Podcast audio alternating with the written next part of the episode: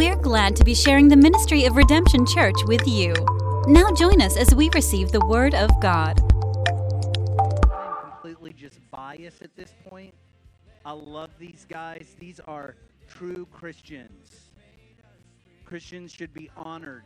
These are re- these are real Christians. They they got a call of God and they dropped everything and went and followed after that call.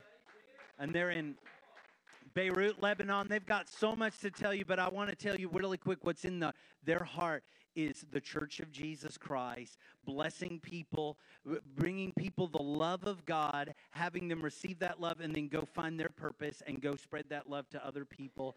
They are pastoring, they are shepherding, they are discipling, they are training they're training other pastors. And it's really exciting to hear their story. You're going to hear so much more. Before today is over, we're going to be in this altar. Before tonight is done, we are going to talk to God. We've not really been to God's house until we've talked to Him. Before tonight's over, we're going to talk to God. And I believe that what you're going to hear is going to draw you to the altar today. When you feel that draw, you come right up and we're going to pray for you. We're going to see God work in your life. God doesn't just work in Beirut, Lebanon. He wants to work in your home. He wants to work in your kids. He wants to work in your job. Redemption Church, He wants to work in us. Now, who's excited about it? Amen. Love you guys. Y'all are awesome. Good morning. Good morning. Evening. Good evening. You can tell, you know what, our time zones are always off. So, you know, I say morning, someone says evening. I've sent messages and people wake up in the middle of the night. But it's so good to be in the house of the Lord tonight. It's so good to worship with the body of Christ this evening. You know, in Psalm 22, it says that He inhabits the praises of His people. Jesus is here. You know, the miracle worker is in this house, and he's in you. I know we all came in tonight, and we all have different things happening in our lives. We have different needs in our lives, but you know what? The one that has the answer to all of those needs, he's here. And I believe that tonight, as Matt's sharing this evening, that you're going to hear things that he's been speaking to your heart.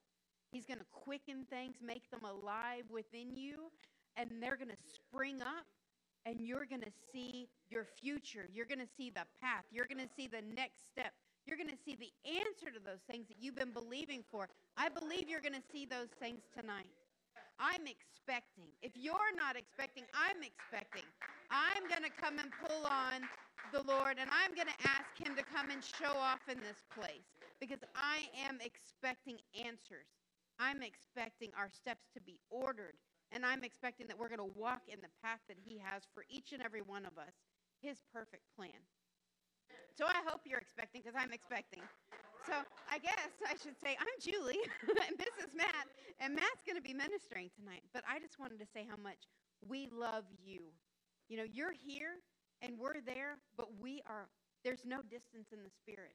We are all connected. It doesn't matter where we are in the world, we're all connected. You are family. And what God is doing in Lebanon, He is only doing because of the connection that we have here. So we thank God for you. So don't ever think, oh well, I'm not doing anything for the kingdom. I'm not I'm not winning souls or I'm not making a difference in the lives of people because you are around the world. And Matt's going to tell you a little bit about it. Hallelujah. Okay. I didn't know if this is better. Hallelujah. Let's uh, let's pray. Hallelujah. Father, not our plan, but your plan. Thank you, Lord. Thank you, Lord. Lord, I thank you for this house. Thank you, Lord.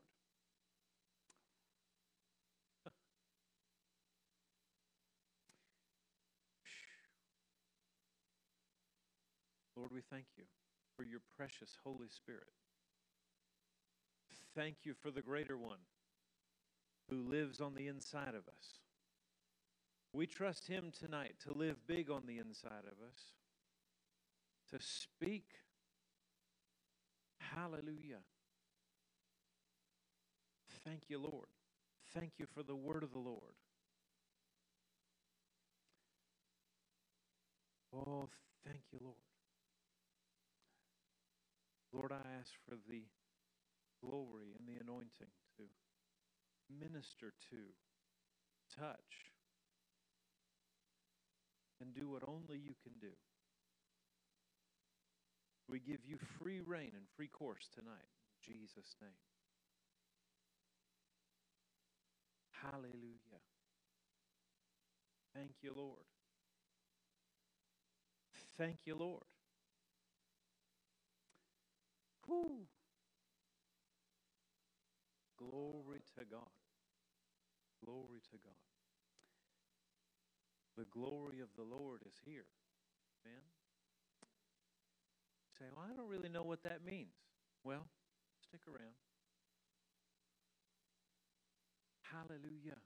As we're speaking tonight, I want you to expect the Lord to minister to you. You're not limited by what I'm going to say because He is able to do exceedingly, abundantly, above what we could ask or think.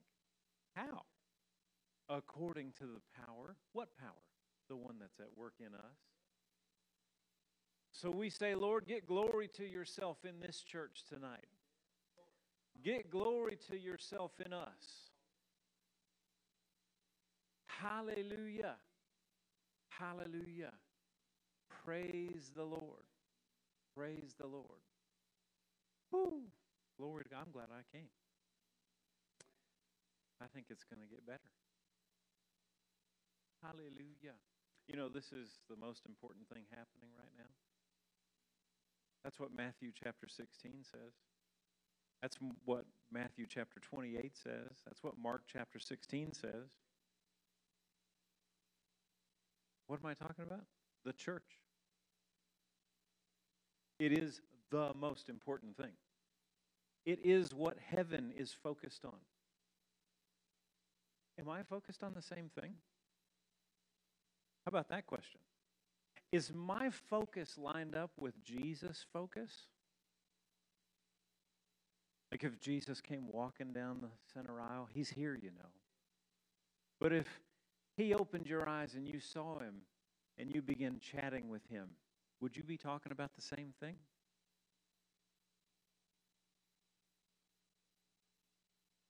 Hallelujah. Thank you, Lord. I'm so thankful for the church. I'm so thankful for your church and for your pastors. Um, Ephesians chapter 4 and 5 talk about, well, Ephesians, the letter, talk about the relationship of Christ and the church, and then how the church works together to supply one another. And the supply of the Spirit of grace that is in this house and on your pastors is so precious to us and has ministered to us.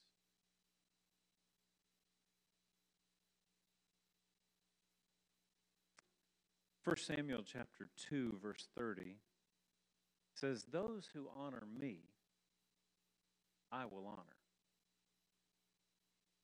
Now, if you go back and look at that, that's the word of the Lord. God said that. Those who honor me, I will honor. That verse goes on to say, Those who despise me will be lightly esteemed. And sometimes we think despise, well, that means like I I don't like something. I, I don't I don't I hate it. I, I I don't want it. Like I despise broccoli. But actually, despise just means to ignore or to prefer something else in that in that verse there. But as we were as we were worshiping, I just kept hearing that honor, honor, honor. I believe that the Lord is going to honor you. I believe that. I believe that's the word of the Lord. The Lord will honor you because you have honored him. Hallelujah. Okay. Thank you, Lord. Thank you, Lord.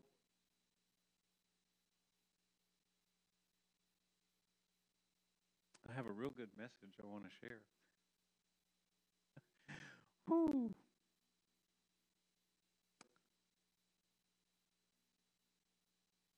The Lord has some things for you tonight, and I just encourage you to expect.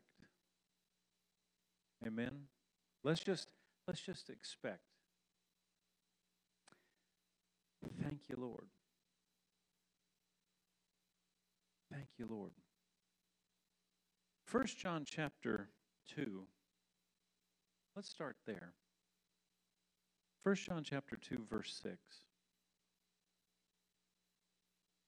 I want to uh, I want to look at this verse of scripture and then we'll begin and I'll share a little bit about what's happening in Lebanon that you are a part of. It wouldn't be happening if it wasn't for you.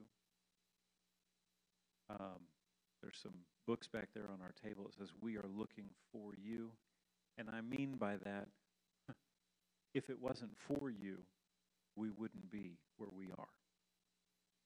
And that's not an exaggeration. Because everything God does in the earth, He does through relationships. And so I'm thankful for you. 1 John chapter 2 verse 6 says, "He or she who says he abides in him ought it's a good word, good Bible word, ought. He who says he abides in him ought himself also to walk just as he walked. He who says, I abide in Jesus, I am a follower of Jesus, I'm a follower of Christ. That person ought, should. One Greek translator said, is morally obligated to walk just as Jesus walked. What is the standard for the Christian life? Christ.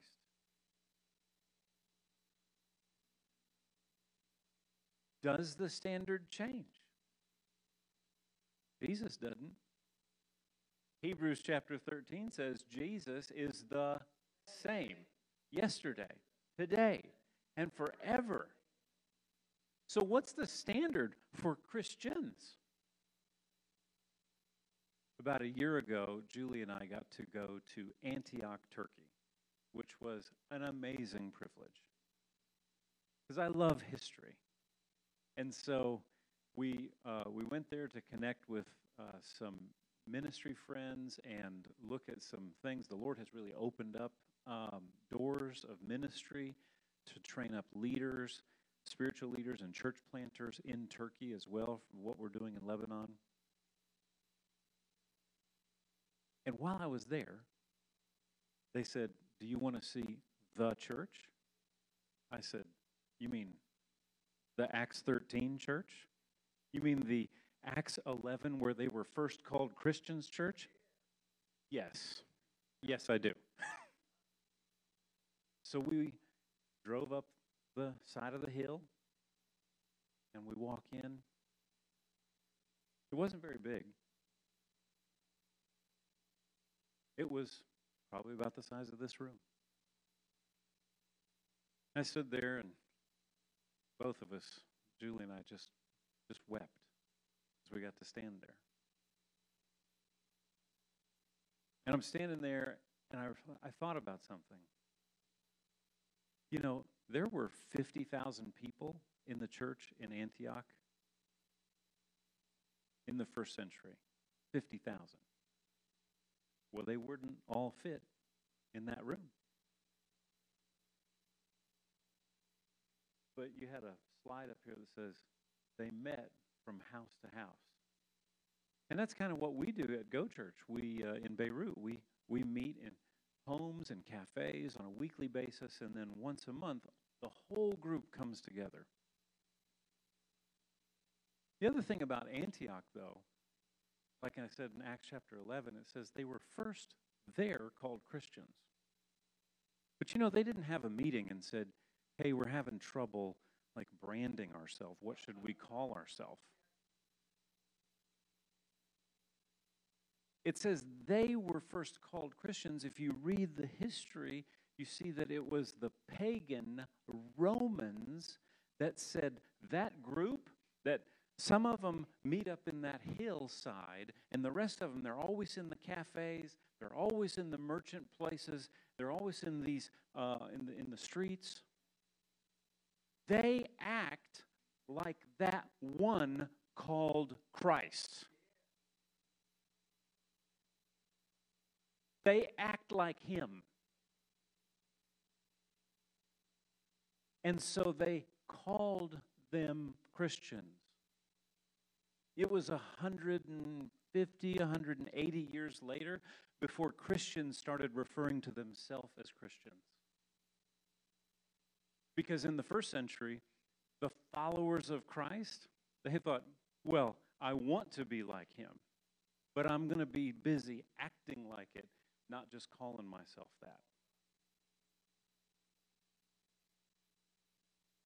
Those who say, I am a Christian, I'm a follower of Christ, John said, ought to walk just as he wa- How could I do that? How could I do that? I'm glad you asked.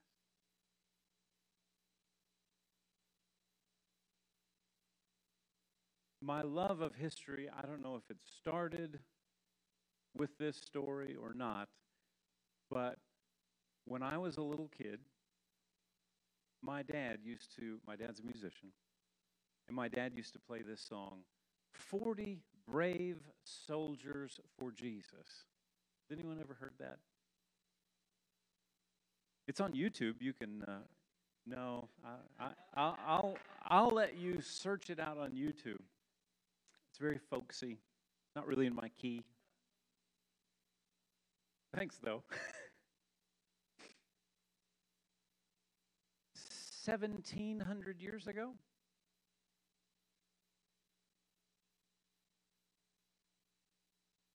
In the fourth century, at the beginning of the fourth century, early 300s, the 12th Roman legion would have been, by today's standards, the special forces. They earned special recognition under Marcus Aurelius. And in their ranks were many followers of Jesus. Many. Emperor Licinius took power. And as was the custom at the time, ordered that all the soldiers make an offering to the emperor, which meant pinch a little incense, throw it into a fire, and say, Emperor Licinius is Lord.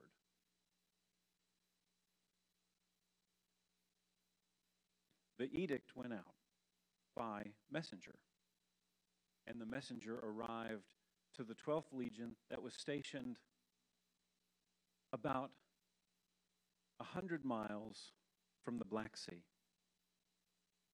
And there, in the winter, very cold, probably about a mile high in elevation, about 5,000 feet above sea level.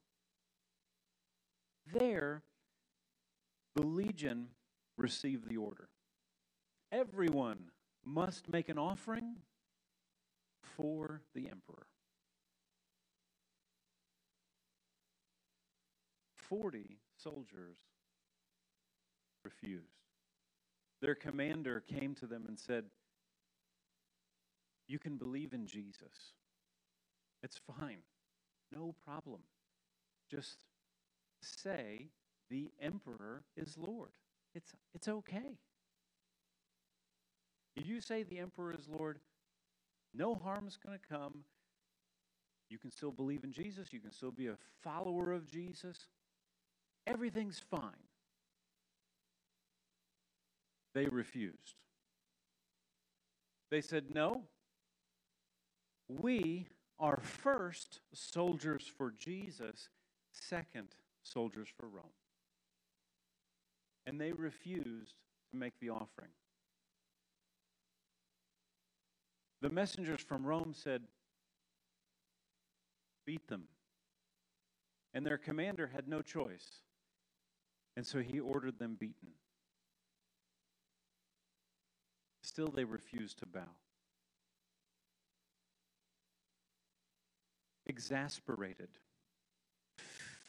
fed up, the representative of the emperor saw a small lake frozen over. He ordered the soldiers stripped of all their clothing. And at sundown, marched out onto that lake. This isn't just a song, this really happened. And I'm going to skip to the end and say there's no happy ending.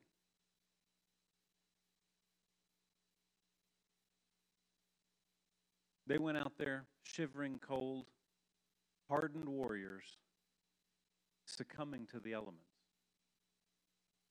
because they refused to compromise. Because they had made a decision and a commitment, and that commitment was worth something to them because they had named the name of Christ and they refused to bow.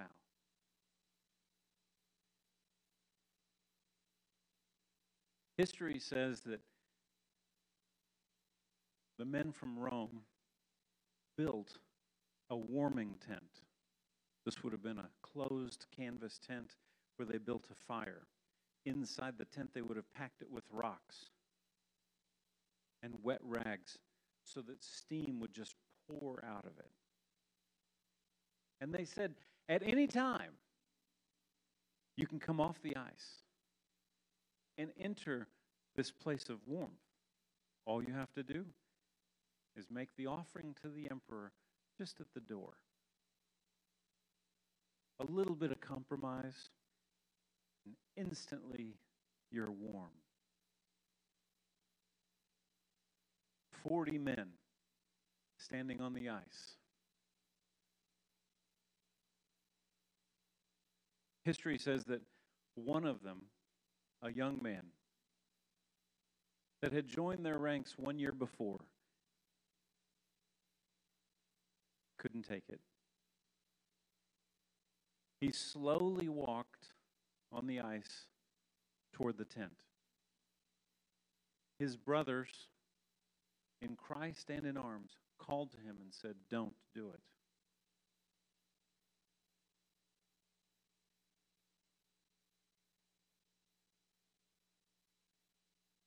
He made his offering, threw a pinch of incense into the fire, and said, The emperor is Lord. It took no time at all. But by this time, his body temperature was so low. The change in temperature when he entered the tent was too much. And he died, having compromised. Seeing this, one of the guards from Rome, one of the men who had carried out the beatings, who witnessed this, history says that he stripped off all of his clothes and ran out onto the ice and said, The number will be 40. You know what that is? That's influence. And that's what I want to talk about. What are the decisions And the, manner of our life, the way we conduct ourselves, how is it influencing others? Or what are the things that are influencing us? Right before service, the, your pastor said to the team, We are not thermometers, thermostats, right? Because a thermometer reflects the temperature, a thermostat sets the temperature.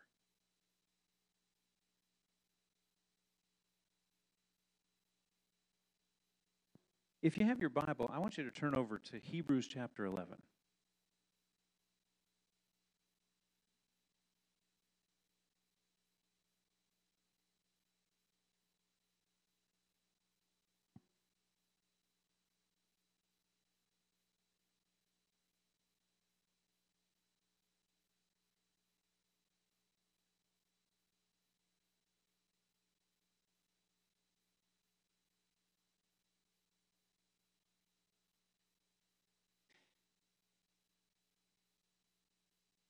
Hebrews 11. I love Hebrews 11. It's all about faith. Amen. And victory. Look at Hebrews 11, chapter 32. And what more shall I say? Well, if you start reading in verse 1, it's faith victory, faith victory, faith victory back in uh, verse 30, it says, By faith, the walls of Jericho fell down. Woo! Glory to God. That's awesome. That's amazing.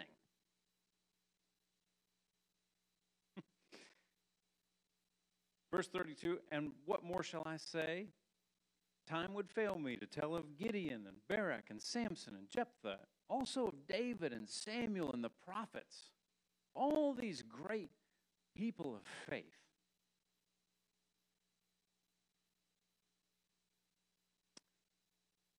Verse 33 Who through faith subdued kingdoms. Boy, I like that.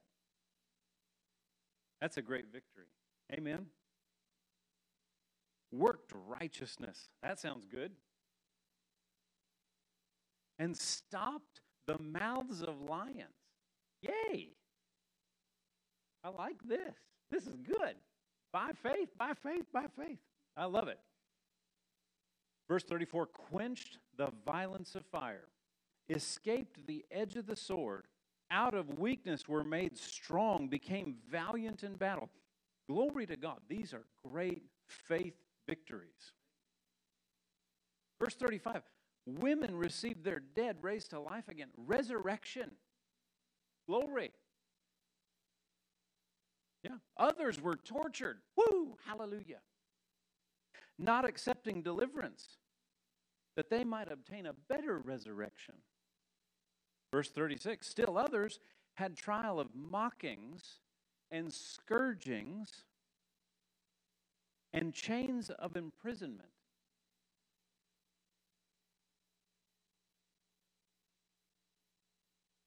Yay!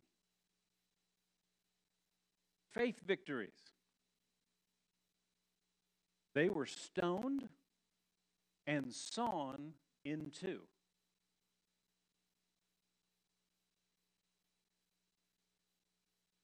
Y'all want to talk about something else?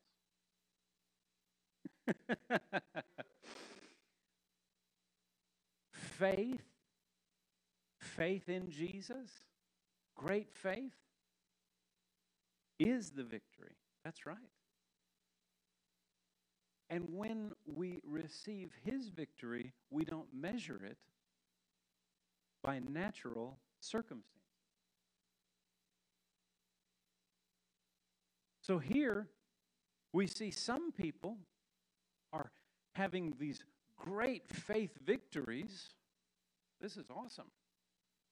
And then we see some of the faith victories doesn't seem so awesome.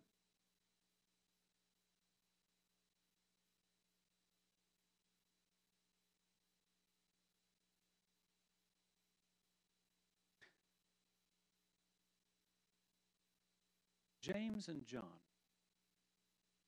disciples of Jesus. They came to Jesus in Mark chapter 10 and they said, Jesus, we want you to do something for us. Jesus said, Okay, fellas, what do you want? That's the Matt Hattabaugh translation. Okay, fellas, what do you want?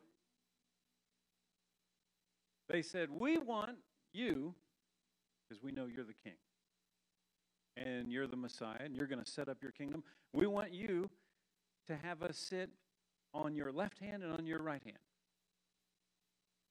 The Bible says that the other disciples were angry at them for asking.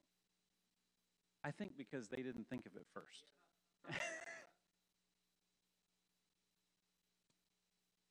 and if you read it quick in the King James Version, you think, oh, Jesus just kind of rebuked him. But actually, if you look at it, he actually said, okay, here's how that works. You be the servant of all, and drink the same cup of suffering that I am. And then he said, and you will.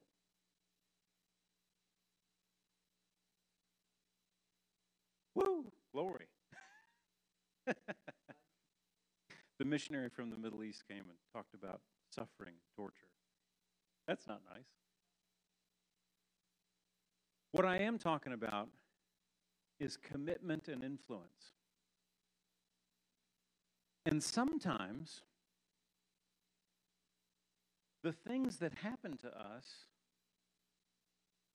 or the threat of something happening to us will influence us. There was a man that came to Jesus in Lebanon. He was part of a community. They heard about his conversion to Jesus.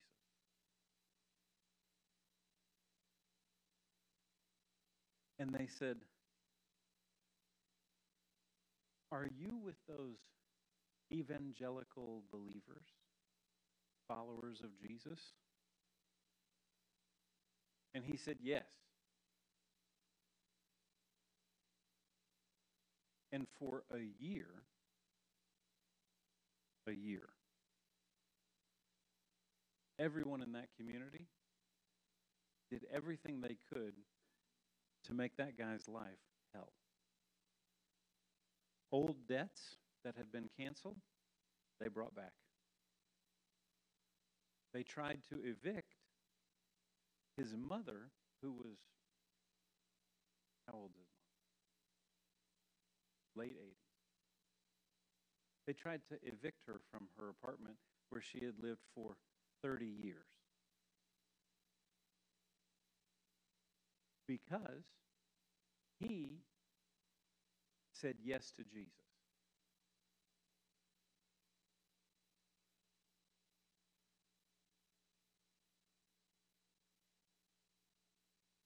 He came to me and he said, I don't know what to do. And all I could tell him was the truth. Act like the Bible is true. The standard doesn't change. You can you can spend all the time looking at the scriptures and you'll never find a place for compromise. Jesus is the standard.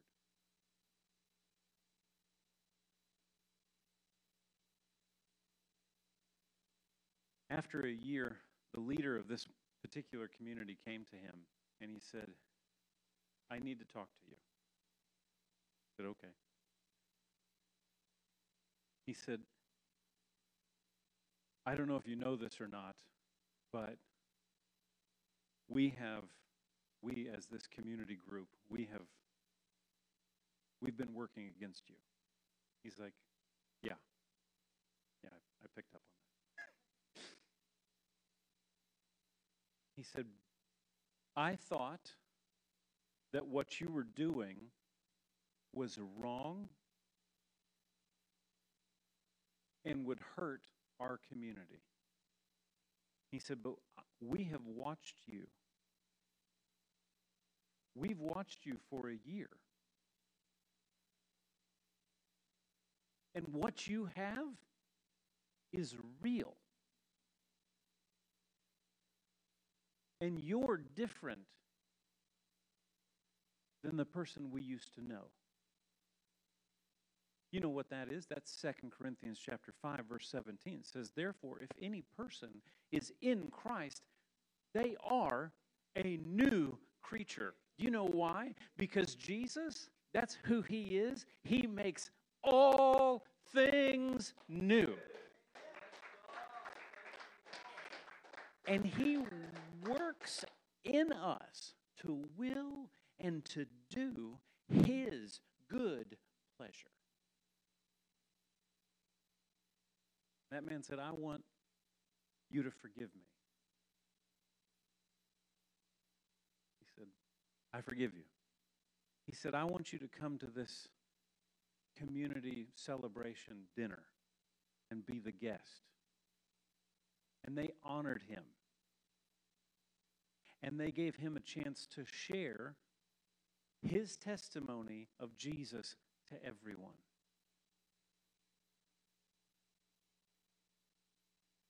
Today, in that community, we have an open door. If we need something,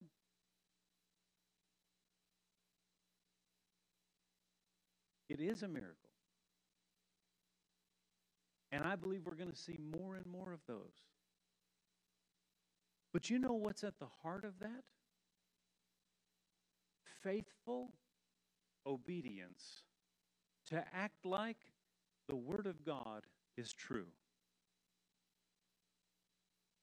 Everybody loves miracles. Who doesn't love miracles? John chapter 2, the wedding at Cana. Jesus, they're out of wine. Like, that's not my business. And his mother said to the servants, Whatever he says, you do it. You know, that's how to receive a miracle. That's it. How to receive a miracle. Just do what he says, whatever he says.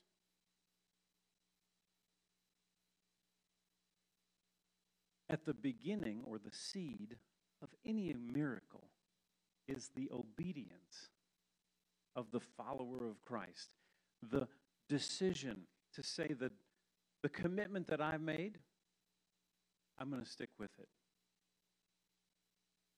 I mentioned James.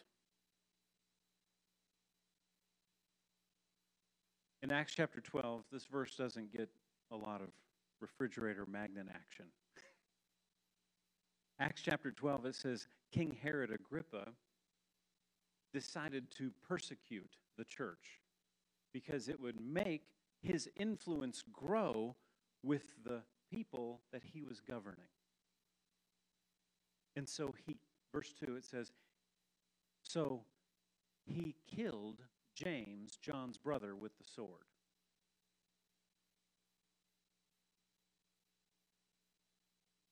Now, this isn't in the Bible, but in the first century account of that happening, which was recorded by a guy named Clemens, Clemens Alexandrin, Al, like Clemens. His friends called him Clint. He said that history, the, the account, in order for Herod, as a Roman governor, to order his death, he needed an accuser. And so they called for an accuser. History doesn't know his name. And this person accused James of being a follower of Christ. King Herod ordered his death.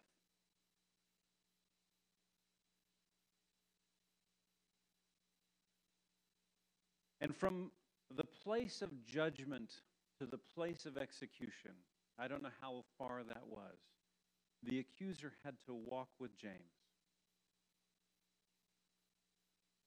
And Clemens says that when they arrived at the place of execution, the accused the accuser, fell down in front of the executioner and said, Me too.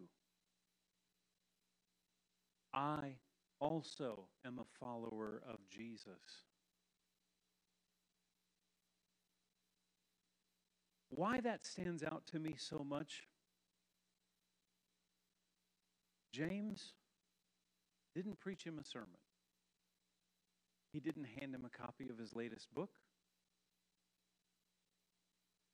But there was something about the way he walked. There was enough of Jesus in James, there was enough work of Jesus in James that this person who had tried to gain influence with the Roman governor, there was enough Jesus in James to make a difference. So, my challenge to me is there enough Jesus in me to make that kind of difference? Has He worked in me enough that just my walk will proclaim His message?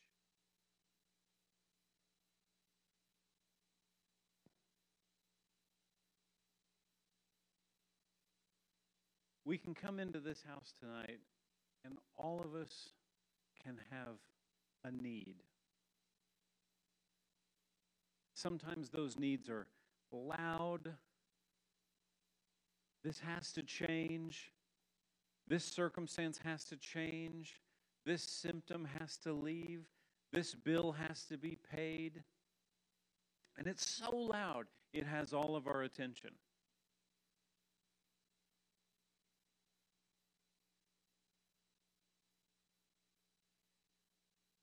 I want to ask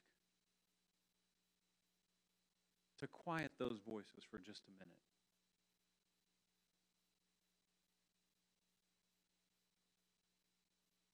I want Julie to come up here.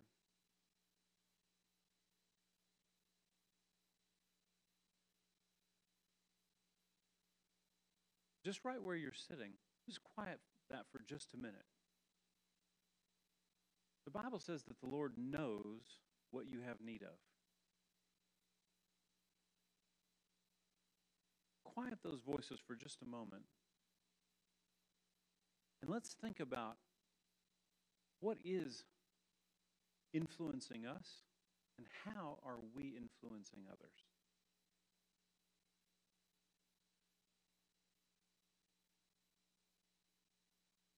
Hallelujah. You know, as Matt was sharing, I was thinking about Jesus on the night before he was accused. He was in the garden and he was praying. And he was facing something big, right? He's praying and it's so heavy on him that it says that he's like he's sweating blood. It's coming from his pores. It's so heavy on him. And he said, "Father, if there's any other way, let this be pa- this cup be passed from me. But your will be done."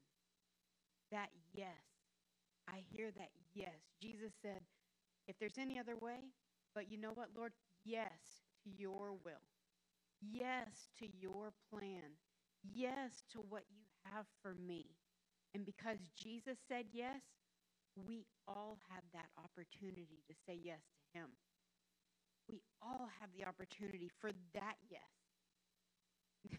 that amazing yes that changes our life, not just here on the earth, but in we gained heaven because of that yes. You know, we, Matt and I and our family, we're in Lebanon and we're seeing these life changes because we said yes. The provision of God was on the other side of that yes that we made. Walking out and seeing miracles is on the other side of that yes that we gave to Him. And there are things that he has before you, like Matt said, you know, there are mountains screaming at you, saying, What are you going to do? You can't get around me. But there's a yes that you have There's a yes that you have that will take down every mountain that's in front of you, that will conquer everything. Anything that's standing against you is in your yes because Jesus is asking you to do something. He's asked all of us. We all have a part to play. We all have things that are in our lives that we need to lay down, we need to cast aside, and we need to say yes to. We have those accounts in Hebrews 11 because there are people that said yes. It's all because of those yeses. Do you think that they thought, well, if we walk around the city of Jericho, we march around this, that the walls are going to come down? But they said yes. And they did it in faith, and they believed God. In the beginning of this service, we were worshiping and we were seeing this is a house of miracles. What if we believe that? What if we expect miracles when we come to this place? When the body of Christ comes and worships the Lord together, what if we expect to have an encounter with Him, with the answer? If we come expecting to not just be able to do, but to know, but to see, what is he saying to you?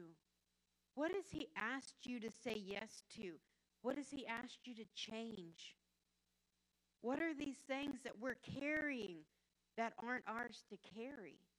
There are things that we've said yes to that aren't his will or his plan for our lives. All part of our walk. And that walk it influences those around us. Look at all of these empty seats in this room. I don't believe any of these seats are supposed to be empty.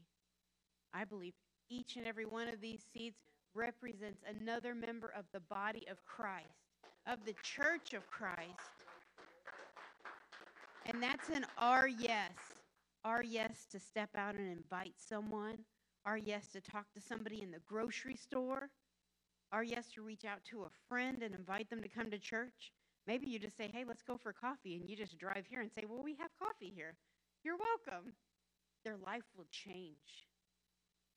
All we need is that opportunity to take a walk with Him. He speaks to us right where we are. I believe that the Lord has something for you tonight.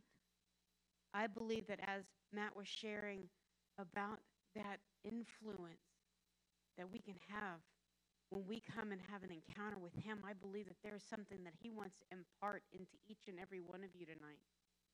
And I believe that we're not going to leave here the way that we came. We're going to leave here changed. Do you believe it? I don't know. I don't know if we believe it. Do we believe that this is the house of miracles? Do we believe that God can move? Is He welcome in this place? Is He welcome to come and change our lives to shake us from where we are in our own thoughts and ideas, but to move us into a new place? Do you expect an outpouring of His Spirit? Because you know what? There's nothing that I can't do that He can't do for you right now where you're at. Because He is at work in you, He lives in you. So, right now, let's pray, and I'm going to hand it over to your pastor, but we're going to believe. There's things that are going to break, they're going to fall off, and they're not going to reattach to you. You're not going to carry them out of this place. But you have to say yes, and you have to believe in that yes. Oh, Father, I thank you. Oh, Father, I thank you. Worthy are you, Lord. Worthy are you, Lord. Oh, great are you, Lord worthy to be praised. We thank you, Father, for what you have for us tonight. Oh, Lord, we thank you for what you're going to do in this place. It's already done now in Jesus' name, and we receive it, Father. We walk in your favor and grace. Oh, Lord, and we receive. We receive it now, Father. We receive it now, Father. We come before you, Father, now, and we pour it all out before you, Father, and we say yes to your plan. We say yes to your plan. We say yes to your plan. Oh, Father, we call you worthy. You're great. You're mighty. You're above everything that we face. We give it all up to you now, Father, and we thank you for it. In Jesus' name, amen. Redemption Church, it's time to say yes. Let's make a move towards God in this place. Our, our team's going to come and worship with us, but I want us to say a yes to the Lord today. When you lift your hands, it's saying yes to the Lord. When you bow your head and begin to pray, that's saying yes to the Lord. When you repent of your sins, that is saying yes to the Lord. What yes will you give the Lord today? There is no telling what is on the other side of that yes today. Why don't you say yes to Him in Jesus' name? If you want special prayer in this place, we want to pray with you and we believe God's going to. For more information about redemption, look us up online at redemption church.com. We want to hear from you, so be sure to connect with us on Facebook, Twitter, or even our anonymous